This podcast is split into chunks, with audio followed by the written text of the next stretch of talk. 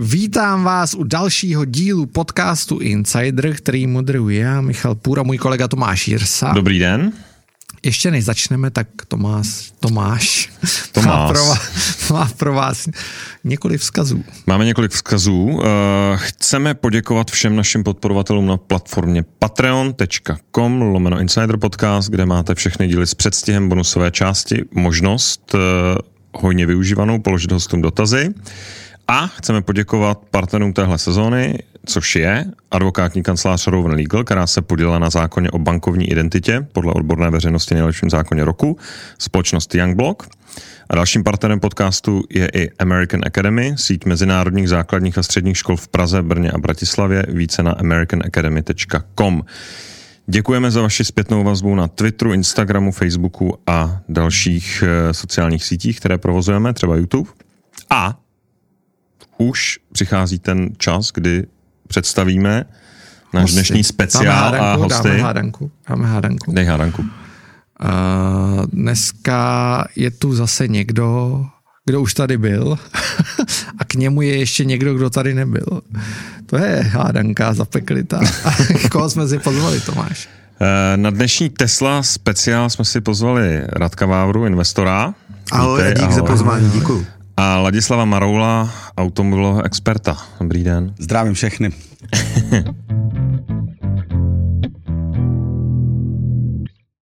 tak první otázka je jasná. Čím jste přijeli? Já jsem si dneska na své Tesle výjimečně neodřel u vás kolo, takže pro mě je to dneska hezký den. Já jsem přijel klasickým německým výrobkem, jsem obrovským zastáncem a fanouškem i člověkem, který u nich byl vzdělán v automobilovém oboru německém, tedy přijel jsem produktem Audi ve velikosti Q7, protože v tom vezu celou rodinu a, a na zvedáku, na, pardon, na každém tažení ještě kola. 3 litr? 3 litr, šestiválec, diesel při spotřebě 7,5, což já považuji absolutně za uh, technicky dokonalé. Super. Starý, dobrý, konzervativní vůz. Uh, my vlastně tenhle Tesla speciál chceme dělat uh, tak trochu uh, jako aktuální. Uh, včera proběhl velký event. Uh, co se v, odehrálo vlastně, Radku? Ty jsi to vlastně streamoval skoro živě. Ve Fremontu, ve Fremontu v Kalifornii se odehrál začátek prodeje inovovaného klíčového modelu Tesla S ve verzi Plaid, což je auto superlativů současnosti. Vypadá hezky které je shodou okolností na elektriku. A takhle já se na to dívám. To není o tom, že to je nějaký automobil, je to o tom, že to auto má senzační parametry a speciálně mezi chlapama neznám moc lidí, kteří by to neoceňovali, zrychlení a tak dále a takový ty hračičkovský věci, který to auto má. A to, že prostě do toho nelejete naftu, pro mě třeba není, není hlavní věc. Mm-hmm. Fakt jo. A Ladislave, co říkáte na novou Teslu? Já se obávám, že si vytvořili již téměř eh, nedosažitelný náskok a skutečně jsou i od eh, mých bohů z Německa kopírování. Myslím tím eh, například Mercedes, když se podíváte na no, novou S-klasu a podíváte se na palubní desku, tak v zásadě není nemožný, aby to nepřipomínalo Teslu. To znamená, já o Tesle mluvím eh, jako o někom, kdo určuje, eh, jak se budeme do budoucna obecně pohybovat tady na té planetě. Elona Muska osobně považuji za eh, novodobého Leonarda Vinciho. Neb on vlastně nám dává budoucnost, určuje tu budoucnost, kdežto mý oblíbený německý automobilky vyrábí produkt. To znamená, tady naráží vlastně dvě eh, logiky na sebe, kde jedna logika eh, tvoří směr, kudy se budeme odebírat a druhá vytváří ten produkt. Je to souboj filozofií vlastně. Když se podíváme ještě na ten včerejšek, stalo se tam něco jako revolučního, nebo je to jenom jako evoluce? No, kdyby tam nebylo logo Tesly, ale bylo tam logo jakýkoliv jiný automobilky, tak je dneska Reuter plnej ty události. To znamená to, že přijde takhle voháklej generální ředitel na zádech svý kožený bundy, má prostě nějaký vzkaz eh, klientům, akcionářům, to, že tam přijde hlavní šéf, konstruktér těch aut s palicí v ruce a ta palice byla odkaz na to, jak se jim při představení Cybertrucku vlastně nepodařilo to auto představit že rozflákali ty dvě okna, které měly být nerozbitný.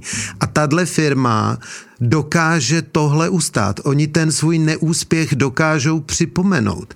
Hmm. Tak mi řekněte o nějakým jiným korporátu, který by tohle dokázal. To by nedokázal Jobs v době své největší slávy, to by nedokázal nikdo z těchto těch titánů. A tyhle ty dva čtyřicátníci, který pohnuli země koulí, to ještě všechno dělají tak, že jsou u toho cool a to teda Ola Kelenius bude těžko zdolávat. Ještě, ještě jednu, ještě než uh, přejdeme k Ladislavovi. Uh, Radku, ty jsi i investor.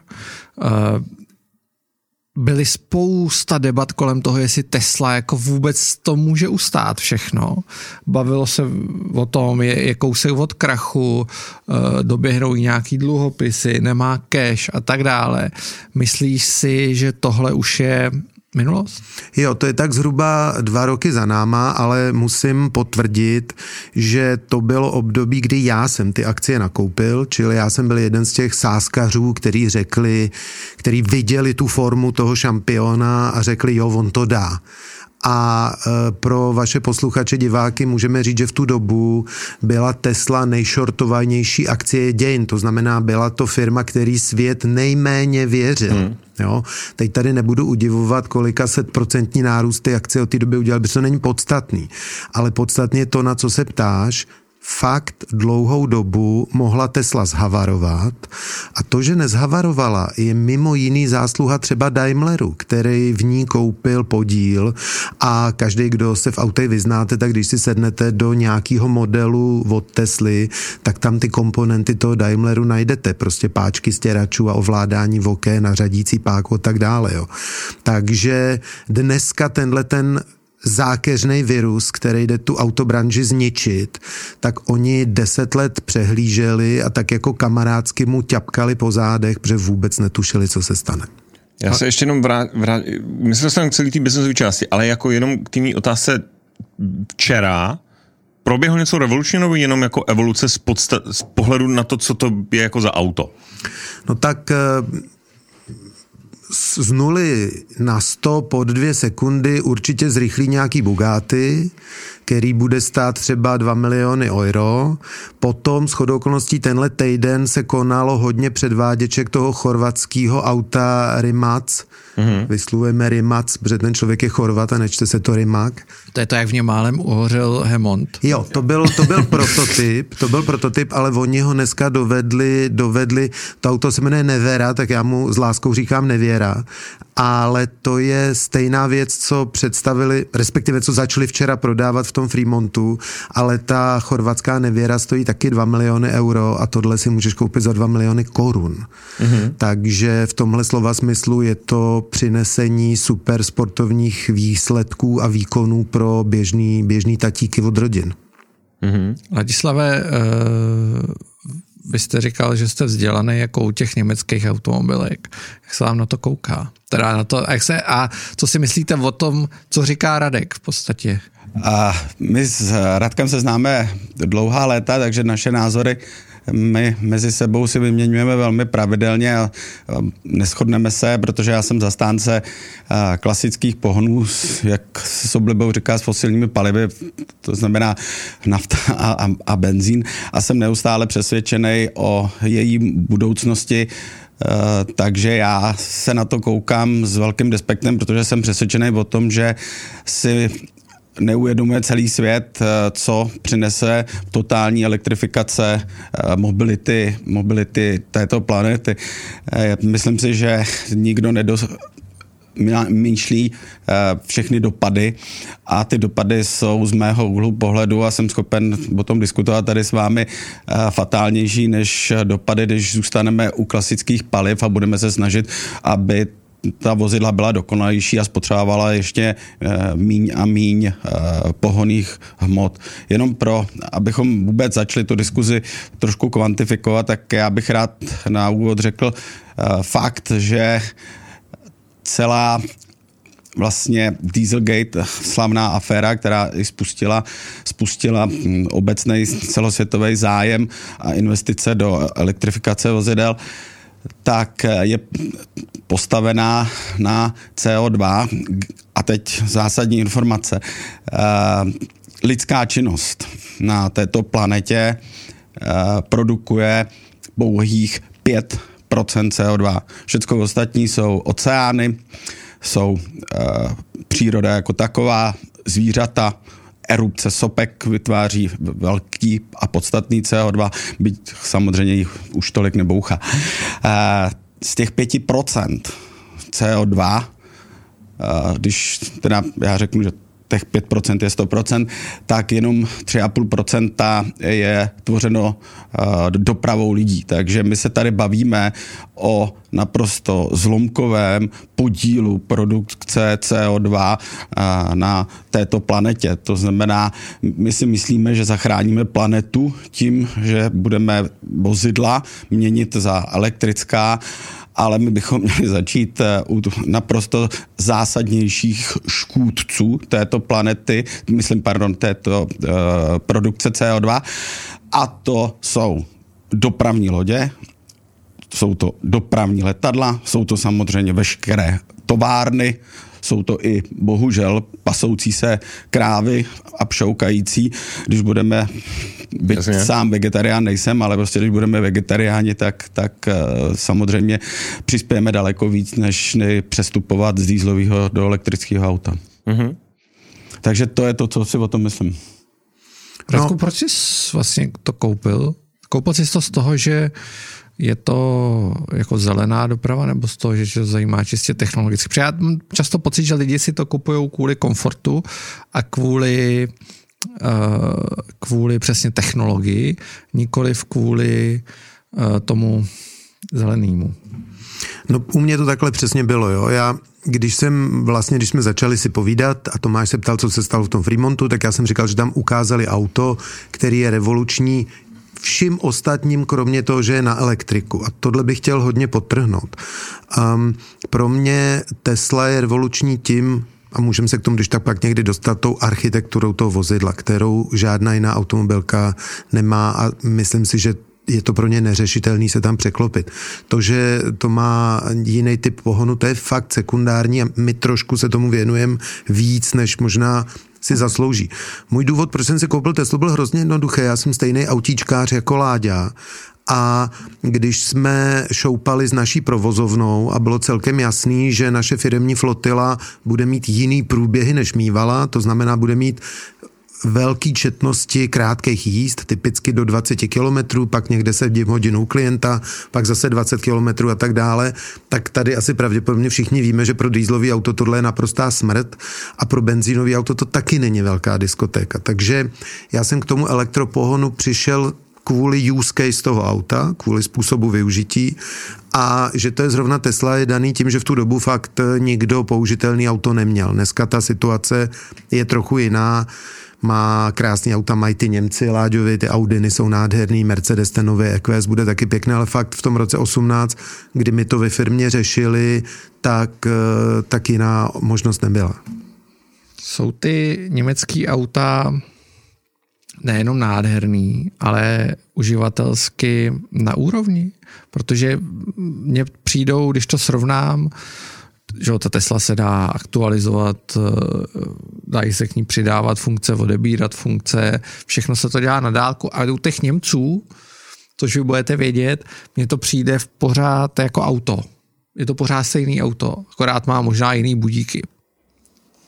A První věc je, že bych ještě začal rozlišovat mezi autama na konvenční teda pohon a německýma a mezi těma elektroautama, protože jak už jsem na začátku našeho natáčení tady zmínil, tak eh, Němci začali s elektromobilitou skutečně pozdě a pořád eh, dohání. To znamená, když začali se slavným ID3 výrobou, tak stále 10 tisíce aut na různých starých letištích v Německu, protože zkrátka to auto neuměli rozpohybovat. Ten vývoj byl tak překotný, tak rychlý, že eh, dokázali eh, udělat auto na úrovni Tesly, protože ten je, Musk pořád je nějakým měřítkem v této věci i pro německý průmysl a nedokázali v té kvalitě ten výrobek dát tak, aby ho mohli předat. Takže uh, oni sami přiznávají i, nebo ne úplně veřejně, ale lidé uh, znalí si ty informace najdou,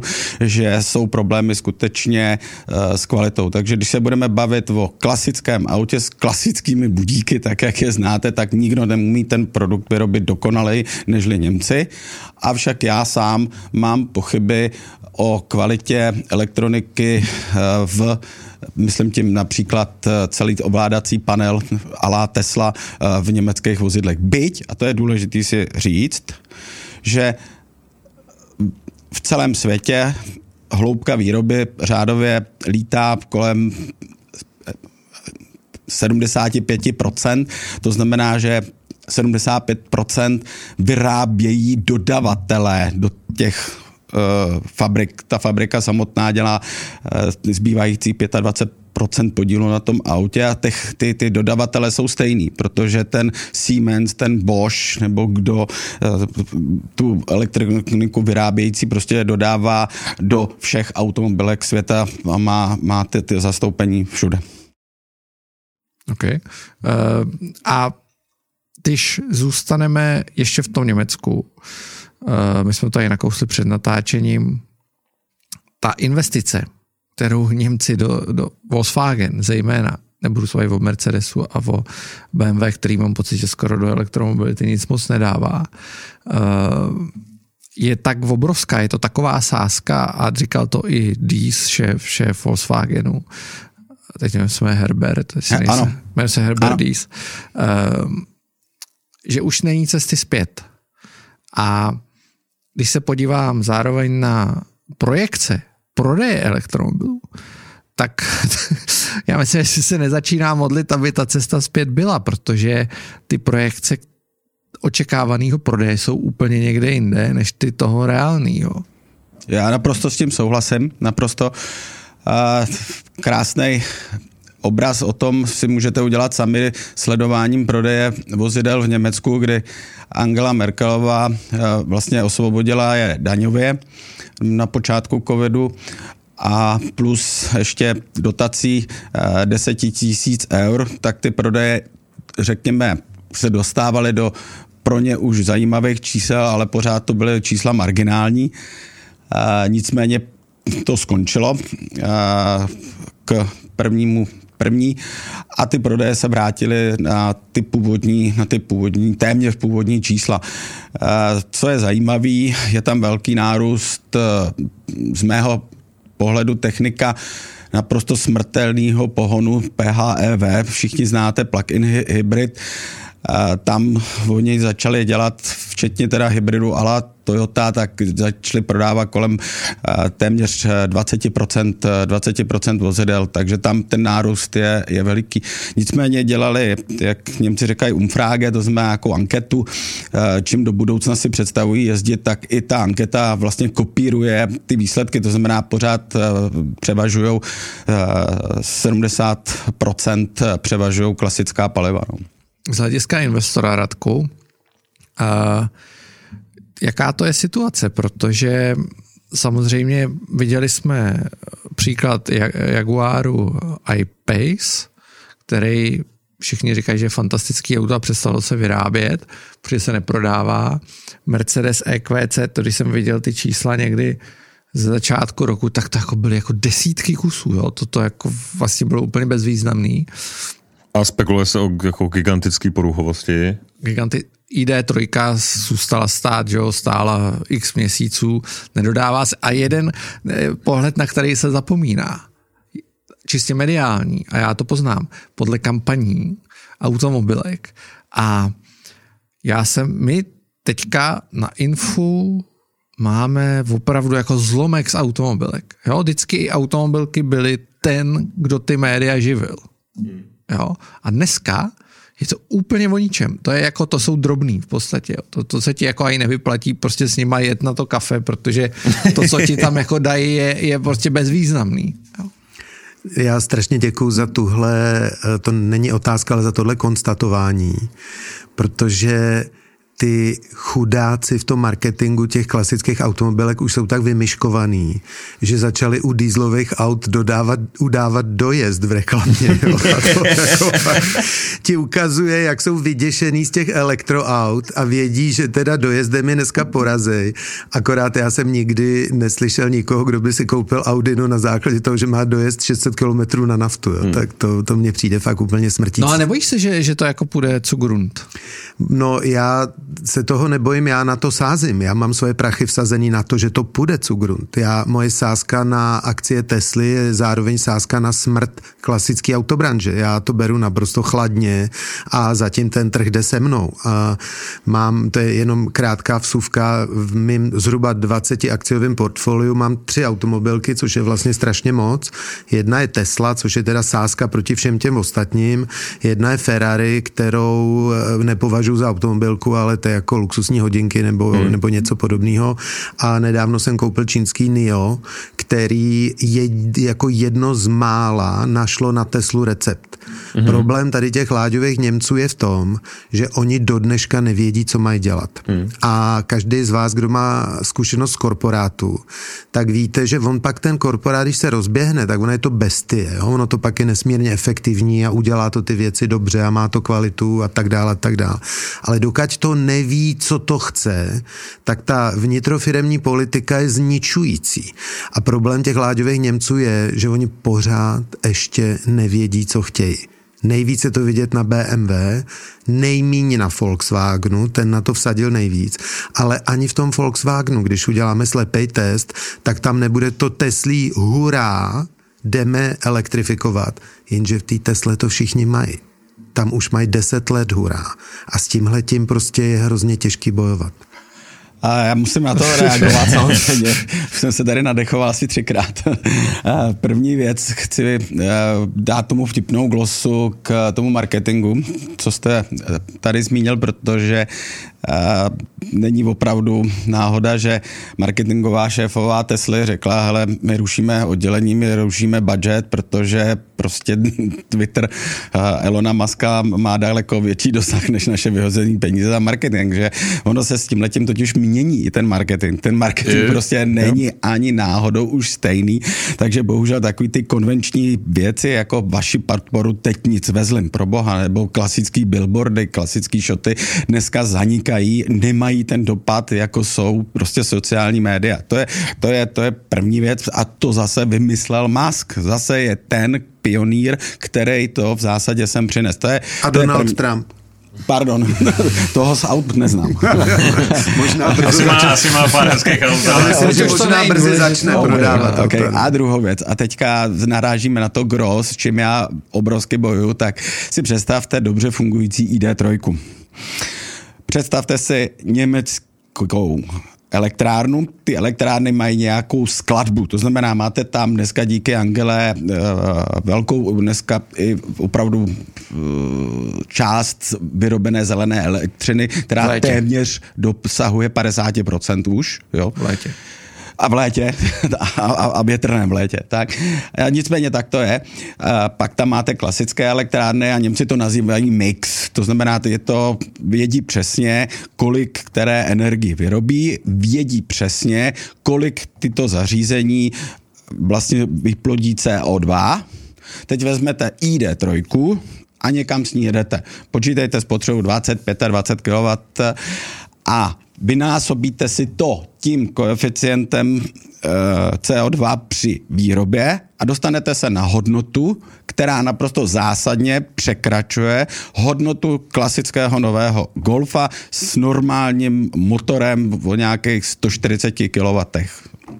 Takže já se ptám obecně, k čemu vlastně přispívají ty elektromobily, protože to je jenom to, že ten Wayfu, který ten vůz má, tak je o 100 km jinde. Je o 100 km no. jinde. Jo? Jo. Takže to ne, obecně ten základní ne. princip popírá. Souhlas, jenom my strašně jako hmm. skáčeme. Myslím si, že jedna rovina, na který se shodneme, je, jestli, jestli vlastně je jako ta zelená politika, jestli tohle je to, hmm. to řešení a jaká je cesta a jestli ta Evropa se vlastně v tomhle uh, sama sebe totálně ne, nepodsekává v, konkurenci s Čínou, teoreticky Amerikou. Uh, druhá je, o tom, jakým způsobem, a to mi přijde, jako ještě bych se na, u toho jako chvilku zastavil, jak ty vlastně korporáty jsou schopní na to, ty evropský velký tradiční jsou schopní na to jako z, zareagovat, jo? protože eh, když si to projedeme, tak pro mě třeba je vlastně strašně zajímavý eh, příklad toho bavoráku, kdy ty říkáš jako tápou, tak ale vlastně, když si teďka testuju různý malý elektromobily a to, tak pro mě nejzajímavější je, je ta i3, která už je ale, což už je jako vlastně celkem starý, starý auto. Ale Čili, technologicky špičkový. Já na ně nedám při, Přesně tak, jo, že, že i to všechno, co hmm. jako to. Pak jsou tady vlastně ty titán typu, typu Volkswagenu, který prostě říká, jdeme, jdeme s tím a jdeme do toho, ale vlastně ta produkce je taková jako, jako s velkým otazníkem, jestli to jako um, udělají. Je v té Evropě někdo typově když jsme se tady bavili minule s Petrem Novákem o třeba o tom Taycanu, což teda nebude jako žádná masovka, který ale říká, tohle je příklad toho, kdy vlastně tradiční automobilka řekla, my prostě děláme dobrý auta, špičkový, a prostě uděláme špičkový, v tom stejném standardu uděláme prostě špičkový elektromobil. A nebudeme z toho slevovat a nebudeme hledat jako... Uh, ty, je tohle třeba cesta? Hele, já to se nemá, nemá u detektivek říkat eh, to rozuzlení na začátku, ale já ti ho klidně řeknu. Jo. To, co se děje, ale děje se to už hrozně dlouho a bohužel ten trh si toho strašně dlouho nevšímal, protože podceňovali všechny. Když si vzpomeneš, Ladi, kdy jsme byli naposledy na nějakým eh, spoluveletrhu automobilovým a vystavovali tam Číňani, tak se tam šel podívat jenom novinář, který o tom musel napsat, že to existuje, ale my jsme se tomu všichni smáli. Běžte se tam podívat dneska. Hmm. To je prostě, my jsme jako Evropa dovolili, aby svět vzal pilíř naší ekonomiky do šejkru, takhle s ním zamixoval a vylil to do skleniček v úplně jiný podobě. A my jsme v každém tom bodě té poslední dekády mohli říct, ne, ne, ne, takhle ne, dejte hmm. tam víc tohohle, dejte tam méně tohle. A všichni se na to vysrali. A teď na to ty hovada chcípnou. To, že tady Láďa, to, že tady Láďa nad tím pobrekává, je logický, protože mu to prostě je líto. Ale ten vůz už odjel. My, hmm. my jsme to už nechali odjet. i3 kdo držel BMW pistol u hlavy, aby tam dali tak malou baterku, aby to auto bylo nepoužitelné? Nikdo, to bylo jejich rozhodnutí. Oni to auto zničili už ve výrobě, protože ho nenáviděli a nechtěli, aby si ho ty lidi kupovali. Hmm. Protože auto ze 130 km dojezdem fakt jako nejde použít téměř na nic. A ke konci produktového života tam někdo řekl, hele, když tam je místo, tak tam dejte jednu takovou baterku. Kdyby tohle udělali při launchi toho auta, tak se tady dneska nebavíme o Tesle. Hmm. Tak se tady bavíme o tom, že trh luxusních městských crossoverů definovalo BMW svým modelem i3 a všichni víme, že 250 kiláků denního dojezdu do města nám úplně stačí. Ale to bylo jejich rozhodnutí. A já, protože se ze spoustou lidí z BMW znám, tak ten, ta válka je tam do dneška. A co mně přišlo úplně potupný a co nikdy žádná firma nesmí dovolit, je, může se u vás říct prostý slovo? Jo. Nikdy nesmíš pochcat svoji heritage. Ať už seš ODS, anebo BMW, nikdy nesmíš hmm. říct, že ty, který to celý postavili, jsou hajzlové. A dělá to jak ODS, za což je nemám rád, tak to dělá BMW. Najděte si, jak vypadá reklama na jejich elektrický auta vypadá tak, že se v podzemní garáži pod mě potká sedmička Bávo, který mluví hlasem starého boomra a moderní elektrický bávo, který mluví hlasem sexy kočky. A to elektrický bávo si nedělá legraci z anonymního traku nebo z anonymního Jasně. SUVčka, ale ty sráči si dělají legraci ze svý sedmičky, která definovala dobu pro Krista. Tak jak si tyhle ty mrzáci můžou myslet, že prostě budou schopní konkurovat někomu, jako je Apple na kolech. To a, ten, je naprosto a to Porsche? Porsche je úplně jiná story, no. protože Porsche pochopilo, že vrah Tesly se Tesle nesmí podobat. Mm-hmm. Porsche je úspěšný proto, že se vůbec nesnaží Teslu zabít a je mu Tesla úplně jedno. Hmm. Oni, já jsem o tom napsal, když to vylončovali před dvěma lety, tak jsem napsal asi článek na 100 stran, jo? protože ta Tesla například z toho Beláďa umřel, ta Tesla má odezvu brzdového pedálu po každý jinou, podle toho, jak je nabitá baterka, protože dává přednost rekuperaci a napřed chce brzdit rekuperací a teprve potom brzdovým pedálem. A to spoustu lidí štve. Porsche tohle vůbec nenapadlo. Porsche prostě řeklo, vždycky má přednost feel na té brzdě, ty brzdy budou karbonový, takže to auto přežijou, protože ty elektroauta ty brzdy v zásadě nepotřebujou. Ale je to kurva Porsche, tak to bude mít karbonový brzdy a bude to brzdit konzistentně pořád stejně. Na té Nordschleife, prostě když to pojede po pátý, tak to bude brzdit furt stejně. No ta Tesla tehdy v tu dobu těch pět kol na té Nordschleife ani nedala. A vadilo to někomu? No vůbec ne. Takže Porsche přesně pochopilo svůj brief. Díky tomu ten Taycan, a na to se tady klidně můžeme sadit, bude do budoucna nejprodávanější Porsche. Hmm. A pozor, už je? Dokonce už asi je. Je, je, to, nevím, to nevím. je, je to dokonce tak, Počkej že... jenom jedno slovo. Ale nezabilo Teslu, ale, za, ale zabilo Panameru. A to je strašně důležitý. To stejný se bude dít s EQS-kem. EQS u Mercedesu taky nezabije Teslu, ale zabije dýzlový a benzínový S-klasy, už mlčím. Jo, já jsem já chtěl navázat na toho Taycana, protože to je velmi zajímavý a, a vlastně jste to tady řekli i vy, že ten Taycan oni udělali jako řekněme kladivo na Teslu. Myslím si, že se jim to mimořádně povedlo, ale i ty prodeje v Německu, tak jak já jsem sice eh, tady obhajoval pořád eh, moje oblíbená paliva, tak eh, v luxusní třídě oni samozřejmě prodeje segmentují, tak v Německu nejprodávanější auto v Oberklasse je Taycan a teprve za ním je S-klasa, teprve za ním je hmm. sedmička a hmm. osmička. Já samozřejmě vždycky eh, jsem zastánce svých aut, to znamená, já tam musím připočítat to, že S-klasa teď teprve je na trhu nová, hmm. to znamená, ještě nenaběhla do těch svých obligátních produktů, ale už to, že ten Taycan prostě je nejprodávanější luxusní auto, je pro mě eh, věc, kterou opravdu koukám s otevřenou pusou. To, hmm. to říkám otevřeně celkem ale jednu věc, eh, naprosto, já bych se vrátil k té diskusi. jednu větu do mhm, toho. No jistě. To je proto, že Německo je jediná země na planetě, která má skutečně autenticky silnou stranu zelených. Prostě Němci myslí jinak než my. Promiň. No jasně, tohle, to, to máš pravdu. To, to, to, tam zelený de facto říděj, říděj vůbec, co v té... je to tak.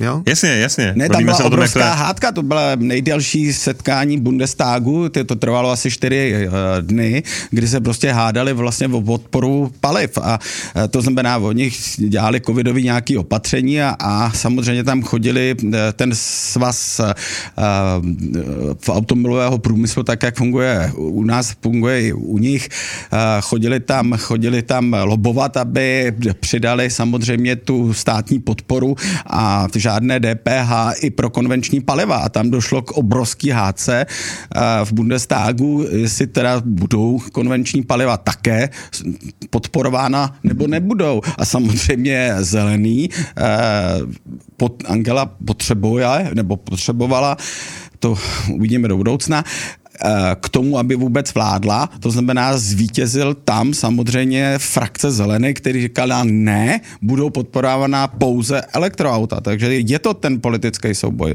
Nicméně, když se nad tím zamyslíte, stejně je to střílení do vlastní nohou.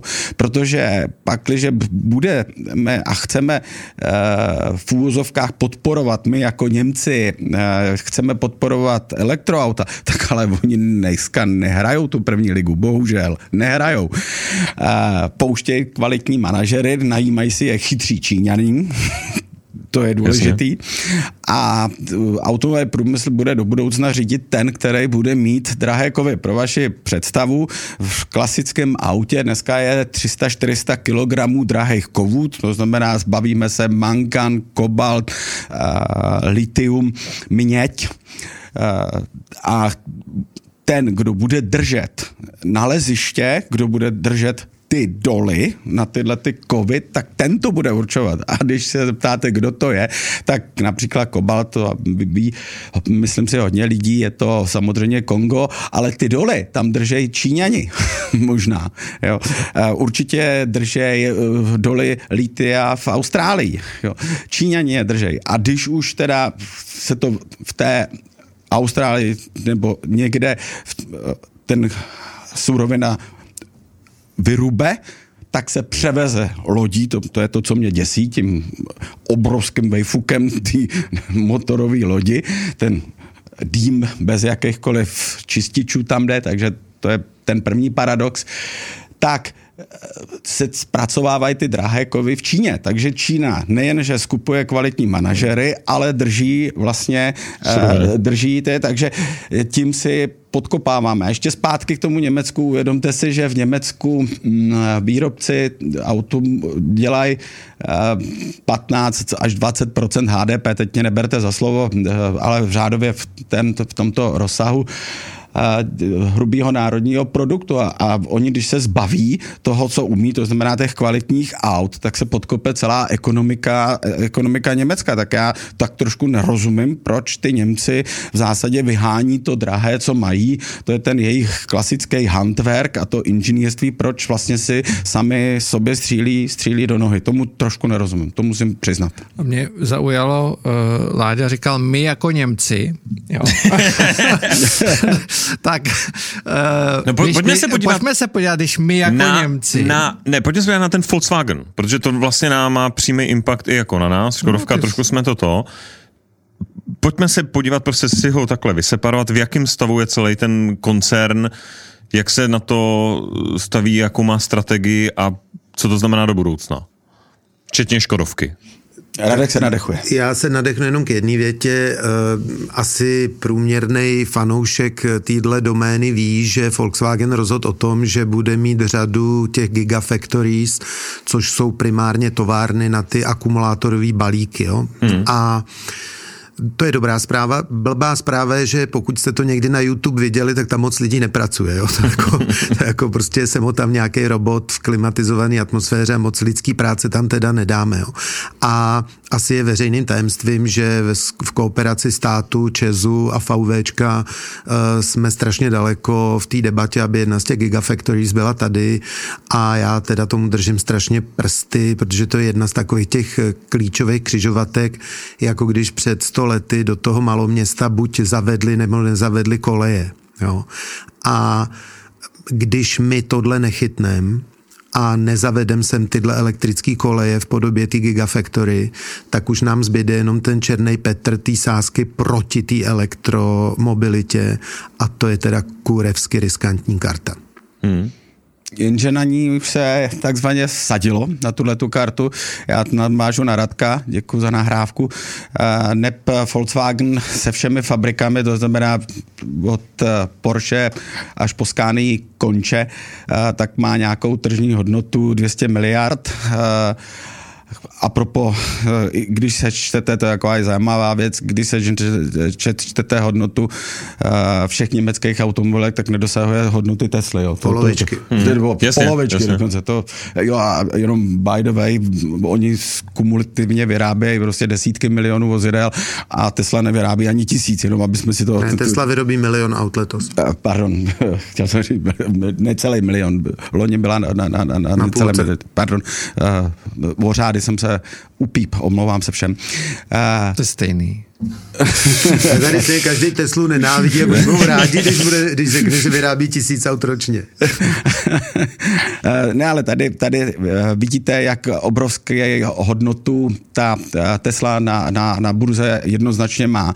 Ale co si málo kdo uvědomuje, že ten Elon Musk, pro ně to je stejně hračka. Všichni si myslí, že Elon Musk a Tesla, že s ní stojí a padá. Vůbec na jeho biznis zkrátka lítá ve vesmíru.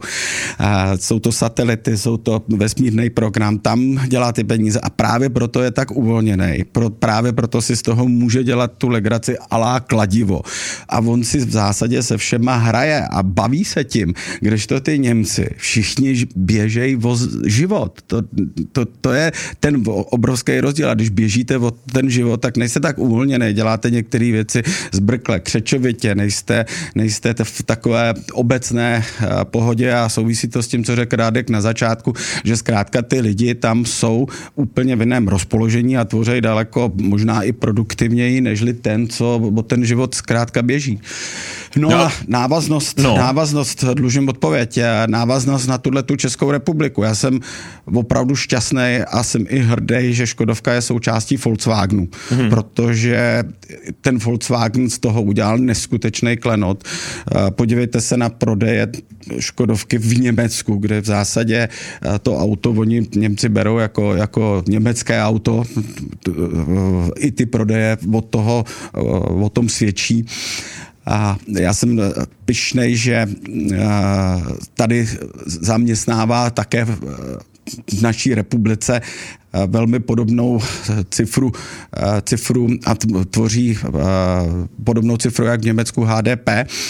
Nicméně samozřejmě si říkám, že 70 miliard investovaných do elektromobility je taková částka, že to prostě výjít musí. Když to nevíde, tak opravdu nevím, co se stane, protože tam není té cesty zpět. Jo? Nevím, jestli padne Volkswagen nebo ne. A já zase na druhou stranu jsem trošku rád, že ta Škodovka proti tomu Volkswagenu tu elektromobilitu, já bych to nazval selsky šolíchá. To znamená, jasně, máme tady furt nějaký Eniak, ale ten je stejně cenově nedostupný. Pro většinu Čechů je to vesmírný auto, takže ty prodeje budou fakt jenom tak jako na doplnění nebo na, pod, na podcukrování toho jo. velkého dortu, ale ten velký zásadní dorce odehrává uh, v těch standardních zatím motorech, takže pro mě to je, ale prosím vás, moje spekulace. Já, já si umím živě představit, že když to nepřežije Volkswagen, že prostě ta Škodovka to přežije. Jinými slovy, že bude vyrábět nadále eh, paliva klasická. Tak. Mm-hmm. Radku, ty jsi jel Eniakem, Měl jsi půjčený, pokud se nepletu. Jo, jo, měl jsem půjčený, je to nejhezčí elektromobil na trhu za ještě tak jako rozumný peníze, nebo ještě jako uvěřitelný peníze. A stojí skoro stejně jako Tesla trojka. Ne, ne, no to jo, to jo. A ono je to teda o, o strašně moc větší auto. No to není fair srovnání. Trojka je auto tady pro Láďu a jeho psa a ten Eniak je auto pro Láďu a prostě kola rodinu. a rodinu a tak dále, jo. A co by si koupil radši? Trojku? Já bych si koupil tu Teslu, protože já mou, jako většinu času jezdím sám a pro mě ten autopilot té Tesly a ta softwarová integrace což jsou pro mě ty nejdůležitější věci, o kterých tady nepadlo slovo a ve kterých ta Tesla zase je o dekádu před zbytkem světa, tak jsou pro mě tím větším důvodem. O té asi otázka na Láďu o té konektivitě, kterou si teď uh, naznačil, se hodně mluví. Hodně se o ní mluví v Číně kde jsem viděl nějaký články, třeba Škodovka s tím má problém, že prostě ta konektivita těch aut není na takový úrovni, jako je to třeba u těch čínských aut. Jo? A pak je otázka, jestli teda není úplně jedno, na co se vsadilo z hlediska pohonu, ale když tam prostě bude chybět ta konektivita a to auto nebude umět komunikovat s tím okolím, s těma okolníma autama, s těma nevím, dopravníma značkama, s čímkoliv, tak je to v podstatě úplně jedno. A to stejně, zjevně ty Němci jako nezvládají. Ne, my se musíme na to podívat globálně. Tedy eh, dneska se mění i skladba toho klienta a někde jsem četl rozhovor s a teď neberte mi za slovo, nespomenu se ani na jméno, ani na takzvanou politickou hodnost eh, v té továrně, ale byl to někdo z německých právě výrobců a jejich šéfů a říkal, že v Číně nerozhoduje to auto, jaký má motor ba dokonce ani jaký má vzhled, je zajímá jediný a to je konektivita. jo, a, a prostě když nemáte konektivitu, tak eh, tam eh, neprodáte, nebo prostě je to dneska nezajímavý. Takže ty auta dřív jsme hodnotili podle toho, jaký má motor, jakou má karosérii, který italský designer zrovna navrhoval, těm Číňanům to je jedno. Ty se chtějí připojit k internetu a chtějí mít velký tablet. A to je to, co tam rozhoduje o prodeji. Jo. Takže tam se i mění, mění struktura a samozřejmě všichni ty výrobci tomuhle to podřizují, protože nemůžete vyvíjet zvlášť auto pro Čínu dneska a zvlášť pro Evropu. Vlastně ty auta se velmi, velmi podobají, byť v některých věcech to Radek ví taky přesně, eh, se, se, se rozcházejí stále. Hele, ale já bych to chtěl přeložit do češtiny, co to ta konektivita je, jo, protože on to může tak vulgárně působit, že to je o tom, že sedím na světlech a tweetuju, tak to je jako někde... Já to, já to třeba ve svém autě jako... dělám. Já si vždycky zapnu ten, to já to, asi bych to neměl říkat, ale já si zapnu ten asistent, co jako zatáčí hmm. volantem a pak ten asistent, co přidává a zpomaluje a vyřizuju si e-maily jo, a, a jedu tady tou Prahou. A to je fajn, ale to není to gro, protože to jako je snadný napodobit, ale každý ví, že když kupujete vojetinu, tak jako věřit tomu stavu těch eh, kilometrů na tom tachometru je trošku jako naivní, ale když to auto je vždycky connected, tak ne, tak prostě, tak prostě víte, že ta Tesla nebo kdokoliv jiný vám to na té apce ukáže, kolik to fakt má na to. Stejně tam máte veškerou historii všech servisních a údržbových zásahů. Takže všechno, co se týká historie toho auta a co vytváří jeho hodnotu, bez té konektivity je vždycky jenom přes ruku. Takže auto, který bude mít schopnost tohle prokázat na tom sekundárním trhu, tak bude vždycky víc ceněný. Za druhý, velkou součástí celkových nákladů vlastnictví auta je pojistka na některých trzích, speciálně tam, kde se auta financují, to vlastně bez pojistky nejde koupit. A to pojistné riziko se dneska kalkuluje úplně kuriozníma způsobama, takže eh, dělají to pojišťovny podle barvy, že když si jdeš koupit červený auto, tak ta pojistka havarijní je dražší. Když jsi mladý a neklidný, tak ta pojistka je dražší. A jsou to všechno jako proxy pro nějaký chování, ale je to hrozně nepřesný. Takže vždycky někdo platí tu pojistku příliš drahou a někdo příliš levnou. Tesla od letoška umožní pojistku, která tě sleduje 24-7 podle toho, jak ty opravdu řídíš. Oni vědí, jestli jezdíš po dálnici 200. Oni vědí, kolikrát si ignoroval stopku. Oni všechno tohle vědí a podle toho ti tu pojistku vypálej a dají ti měsíčně to znamená, ty budeš mít incentiv, přijde ti červená kytička a řekne ti to, hele Tome, ty si to přehnal, teďka na tenhle měsíc máš havarijko 8600 a když splníš tyhle milníky, tak ti to příští měsíc dáme na 6200, což je jako neuvěřitelná věc, která bude vylončovaná letos. Jo.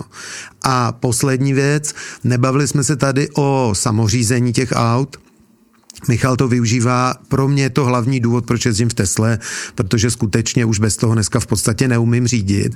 A zase bez té konektivity to za A nejde vůbec provozovat, ale za B to samořízení u té Tesly je poměrně drahá sranda, vyjde to třeba na 300 tisíc příplatku k ceně už takto drahý auta a ne každý to využije, no tak ta Tesla ti nabízí, že si to pronajmeš třeba tuhle feature na týden, že když do toho Chorvatska, tak si zaplatíš 100 Eček za to, že tě tam to auto prakticky odveze a to zas bez té konektivity neuděláš. Takže, jak jsem tady a opaku, mluvám se, že se vracím ke své původní myšlence, mě na Tesle vlastně nejméně zajímá, že je na baterky.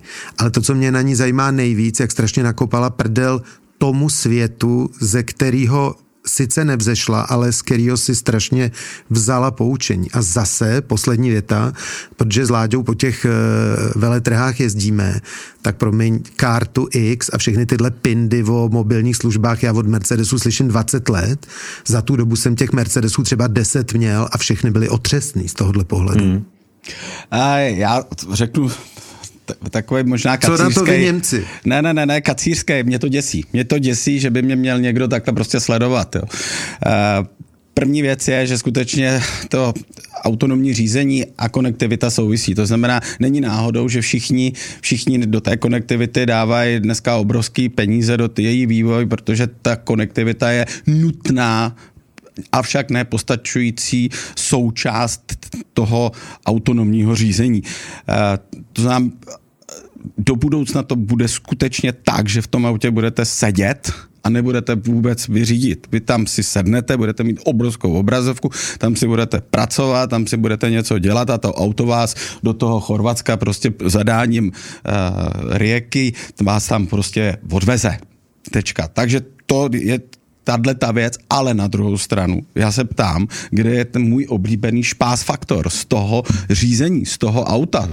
Už jenom to eh, nás okradli vlastně ti maskové o krásný zvuk 12 válce. Teď nás okradli. Dávají tam různý umělé zvuky, z kterého všem Jasně. akorát eh, je husí eh, kůže na rukou, nebo máte a má to pokračovat tedy, že pak už nebudu mít ten krásný semišový volant, tý 911 a nebudu si moc užít tu zatáčku. No já se ptám a bohužel sám sobě si odpovídám, že zřejmě ano, protože to je výrazný prvek autonomní řízení do bezpečnosti. Byť samozřejmě všichni řeknete, ono to v Americe zabilo tolik už lidí hmm. a tak dále, no, no, ale všichni pak stejně ve finále zjistí, že to byla chyba toho řidiče či, či špatného nějakého jeho uh, úkonu, který vůči tomu autu udělal. Hele, uh, Thomas Alva Edison Eh, škoda, že to neřekl Tesla, by bylo hmm. vtipnější, ale ve skutečnosti to řekl Edison, že v budoucnu jenom ty nejbohatší lidi budou svítit svíčkama. A přesně takhle dopadnou ty naše sportáky. Prostě jenom ty nejbohatší lidi si vytáhnou tu GT3 RS v neděli. Eh, DHL jim k tomu přiveze dva kanistry syntetického paliva od Porsche. Mm. Ty si to tam nábožně v tom mostě naleješ, odkrvíš si tam tu hlavu a to bude celý. Nechtěl bych dát v autočasopise. Ale, ale mě strašně, strašně zajímavá ta úvaha i o té o tý, uh, vlastně o tom soukromí, o tom jako sledování ne, neustálem jsme v zásadě jsme na to přešli vlastně jako úplně automaticky s těma chytrýma telefonama. Je tohle, máš ty Radku tam v tomhle jako nějakou aspoň minimální jako takový otazník, když si říkáš, ty jo, tak teď už jako přes mobily jsem vlastně, všechno jede elektronicky, teď o mě nějaká korporace, ale vlastně ve finále stát, Uh, jako může získat, jako jestli jsem tamhle na té křižovatce, to jestli jsem měl za milenkou, jo, jako jestli, jestli je tam tenhle otazník.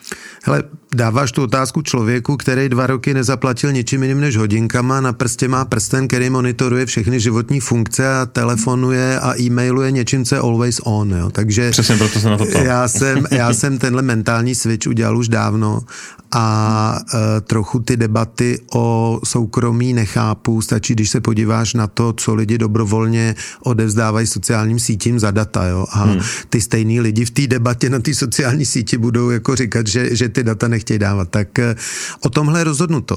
Prostě buď chceš zůstat analogovej a můj odhad je, že to ještě tak třeba dekádu reálně půjde, Znal jsem člověka, který ještě jako relativně nedávno třeba neměl účet v bance a neměl platební kartu. Hmm. Byl to mimořádně bohatý muž a nosil ruličky prostě, jo. Já nemám platební kartu, jenom pro vtipnost. Fakt, jo? Opravdu, nemám. Nemám a do nedávna jsem telefonoval 6310, ale pak už Já nikdy nesehnal. nemám peníze, což mi no. Tomáš tady potvrdí Poslední dva lidi z Nokiema byli Václav Klaus a Láďa Marol. A to není joke, to je pravda. Jako.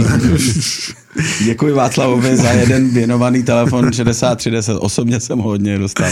Jo, takže je to samozřejmě uh, jakoby zajímavá boomerská debata, ale v Číně bychom ji nemohli vést, protože tam, je to, tam je to usnesením vlády protože tam to, ten social ne, score a všechny tyhle věci, proto to je se tě na to doktrína. ptám, jestli, t, já ti rozumím, mentální switch, ale ty tam nemáš jako, jako není tam obava, která se k tomu pojí. Je to jako čistý, jako ten totální technologický optimismus, jako super a všechno bylo lepší a je to úžasný a ničím jako o nic nepřicházím. Musím říct, že interiérová kamera v některých Teslách, která sleduje posádku, je i na mě silná káva. ale ty exteriérové kamery, který vlastně pořád monitorují, co se kolem toho auta děje a který, když mi to teďka až vylezu ven, to najdu poškrábaný, tak budu mít na paměti toho auta přesně záznam v kolik kdo a bude tam v HD v barvě ten pachatel zachycený, tak tohle mi jako fakt nevadí. A kdyby to dělalo VV, tak to tím skončí, ale protože to dělal Elon Musk, tak v okamžiku, kdy to ten člověk začne dělat, tak to auto začne přehrávat titulní jo, jo. píseň ze Space Odyssey a objeví se mu tam prostě oko toho počítače, který mu řekne ty hajzle, nech toho, já tě vidím, což považuji za vtipný bonus. Čili ne, není tam tenhle otazník. U mě, u, pro ne. mě skutečně mě, nejsem si jistý ty, tou interiérovou kamerou a já ji v autech nemám a kdybych ji tam měl, tak bych se aspoň občas do ní usmál a učesal se. Jo. Já ten špás faktor uh, si myslím, že už o něj není zájem. No. Já jsem byl vždycky řídit, jako jsem ještě v minulosti psal i hodně o autech, a, a, ale co jsem řídil, i dopustil jsem se jako taky samozřejmě na okruzích a tak dále. Ale postupem času mě to vlastně vůbec nezajímá. Fakt mě to jako přestalo zajímat. Mě jako vlastně, když jsem si říkal, koupím si Ferrari, až na to budu mít peníze. Ne, už bych si ho nekoupil. No Jako ono vlastně bude mě, ono mě vlastně chvíli, jako no. nezajímá. Já se snažím být jako nenápadný, což třeba Tesla splňuje. Ty se splňuješ, že jsi nenápadný? Podle mě jo, to auto je Ne. hnusný. To auto je ne, hnusný, ne, jsi ne, nenápadný. To, v Česku to nesplňuje, v Česku to je jako... ale bude to splňovat to, jako no, dobrý, dřív nebo za později. pět let, ale, ale, ale to auto je nenápadný. Je nená, za mě je nenápadný, já si ho nevšímám na ulici. Jo. Nemá ornamenty. Nemá. A je nenápadný, nemusím vlastně moc řídit. Jo. Mě to baví, jezdím prostě hodně a tak, ale nemusím řídit, jako já si u toho něco vyřídím. Takže vlastně si myslím, a ta generace nová, tady kluci kolem nás, nemají. nejsou vidět, podle mě ty to vůbec nezajímá. Protože to nepoznají. Jo, to znamená, tahle generace, která se teď rodí, tak dostane elektroauto bez toho špás faktoru. Takže oni nebudou vědět, jak to chutná, když máte auto bez airbagu, bez ABS, bez eh, pérování pneumatického, prostě lehkou 1200 kg vážící závodní 911 a jak to chutná s ní jezdit na Nordschleife. Oni to nevědí, takže to nebudou ani chtít. Ale k tomuhle t- špás faktoru zpátky, vlastně ono to se děje kontinuálně, protože hmm. prostě, když si sednete do aut, Radek vlastní sám eh, nějaké veterány, i od renomovaných značek, tak to jsou auta, které nemají třeba servořízení. No ale Nemají. musíš to řídit fakt v rukavici. Ale musíš to řídit Že fakt v to jinak rukavici, ruka nemá to. ABS. Jo?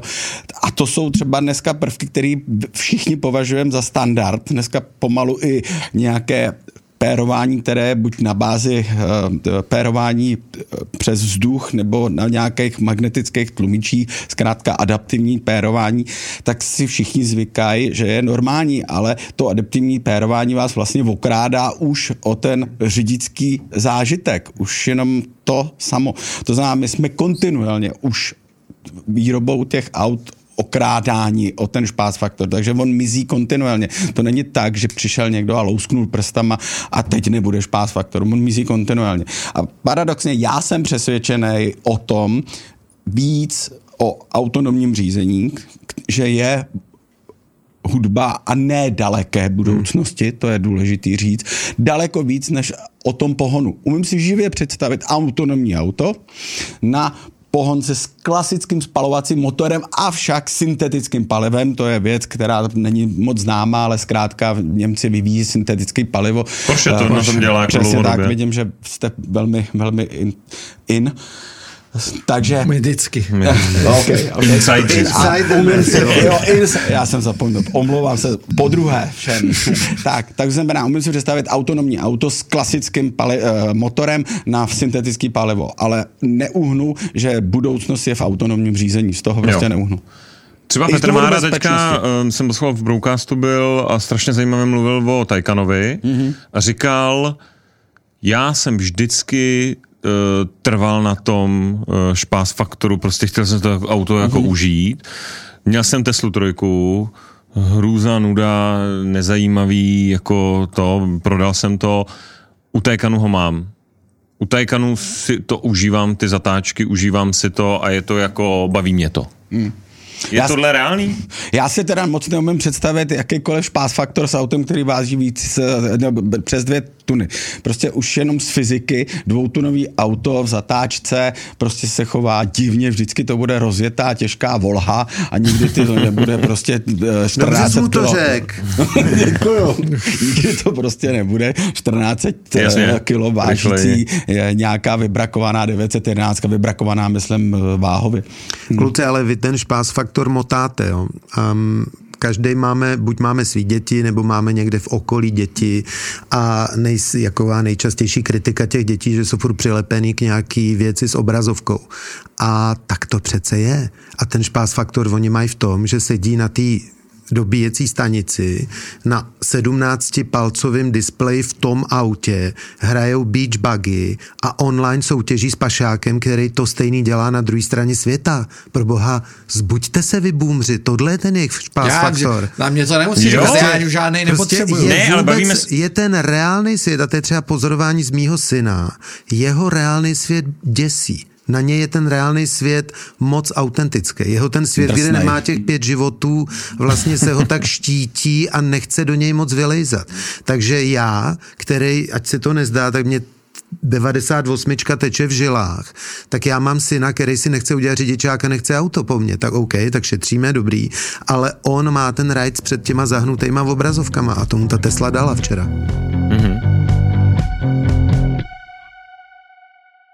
Děkujeme, že jste doposlouchali až sem, protože další obsah už je jenom pro naše předplatitele na platformě patreon.com lomeno Insider Podcast. V druhé půlce se dozvíte neuvěřitelné věci, eh, padala sprostá slova a kromě sprostých slov jsme se věnovali čemu, Michale? Věnovali jsme se čínským elektromobilům, čínským agentům Odhalili jsme v našich řadách opět čínské agenty. Eh, Věnovali jsme se nabíjení elektromobilů a jaké jsou zkušenosti třeba Radka Vávry. Takže hurá na Patreon. Díky.